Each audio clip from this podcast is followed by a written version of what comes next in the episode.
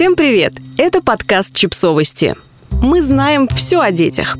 Рубрика «Личные истории». Что угодно, только не мать-вертолет. Гиперматери, матери-тигрицы, токсичные матери.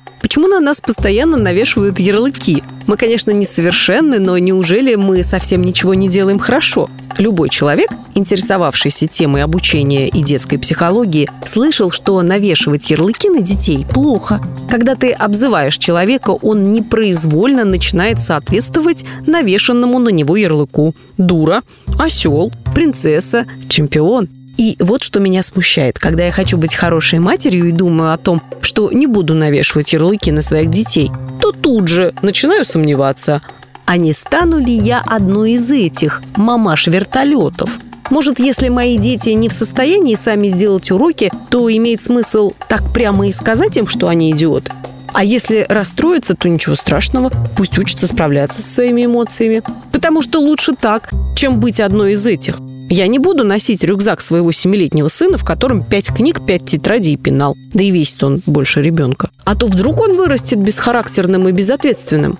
Скорее всего, к подростковому возрасту у него начнутся проблемы со спиной. Ну так пусть начинает работать в 16, чтобы были деньги на врачей. Хотя погодите, таким темпом еще немного, и я превращусь в мать-тигрицу.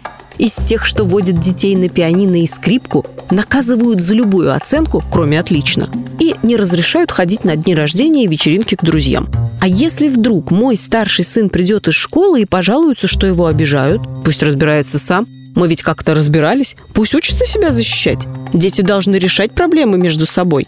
Почему же он у меня такой слабак? Ведь такое бывает только с детьми из пузыря, тех, которых воспитывают гиперматери, они же гиперопекающие. А если вдруг окажется, что он травит другого ребенка? Ну, тогда он заслуживает серьезного урока. Я заставлю его пережить то, что пережила его жертва. Лучше уж мать-тролль, как знаменитый Бур Мартин, который имитирует селфи своей дочери в социальных сетях, чем мать-вертолет. Вот и я найду все самые ужасные фотографии своего сына и всем их покажу. В родительском чате младшего сына гиперопекающие матери жалуются на мальчика, который оскорбляет девочек. Да уж, я знаю, его мать, она никогда не умела устанавливать границы и все ему разрешала. А я не хочу быть похожей на нее. А еще я знаю группу матерей, которые постоянно обсуждают вред сахара. Мы их называем антисахарная лига. Они даже не пускают своих детей на дни рождения, потому что там слишком много сладостей. Понятно же, что это токсичные матери, которые не любят своих детей и портят им детство. Кажется, моя сестра тоже токсичная мать. В последнее время она постоянно читает этикетки и покупает продукты, не содержащие пальмовое масло. Поэтому теперь мои дети не ходят к ней в гости, говорят, у нее больше нет нутеллы и магазинного печенья в форме динозавров. Же это сложно, ведь я просто хотела быть хорошей матерью. И мне говорили, что это просто, надо лишь слушать свое сердце. Но мое сердце говорит, что если мой ребенок вышел утром из дома с рюкзаком, в котором книги, тетради, пенал, сменка и еще куча всего, и забыл бутерброд, то я, как хорошая мать, должна отнести ему этот забытый бутерброд в школу. И я вспоминаю, как когда-то моя мама приносила мне бутерброды и отдавала через школьную ограду во время перемены. И как же это было чудесно. Мне это очень нравилось.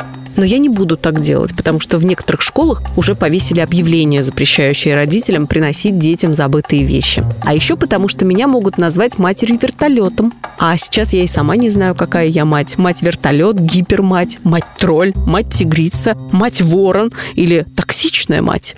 И разве ярлыки это не зло? Если нельзя их навешивать на детей, то почему на матерей можно? Кажется, я начинаю быть матерью, которая сожалеет. Не о том, что у нее есть дети, об этом я не пожалела ни разу. Но мне очень жаль, что все эти ярлыки имеют для меня значение и влияют на меня, лишают меня уверенности в себе и заставляют перестать слушать свое сердце. Кажется, что все во всем плохом, что случается с детьми, в нежелании учиться, неумении быть самостоятельным и во многом другом, виноваты матери. Но какие же из них те, что вертолеты? Или те, что тигрицы? Я знаю, что я не идеальная мать, но пусть так и будет. Давайте больше не будем клеить ярлыки. Ведь не все же мы, матери, делаем плохо. Подписывайтесь на подкаст, ставьте лайки и оставляйте комментарии. Ссылки на источники в описании к подкасту. До встречи!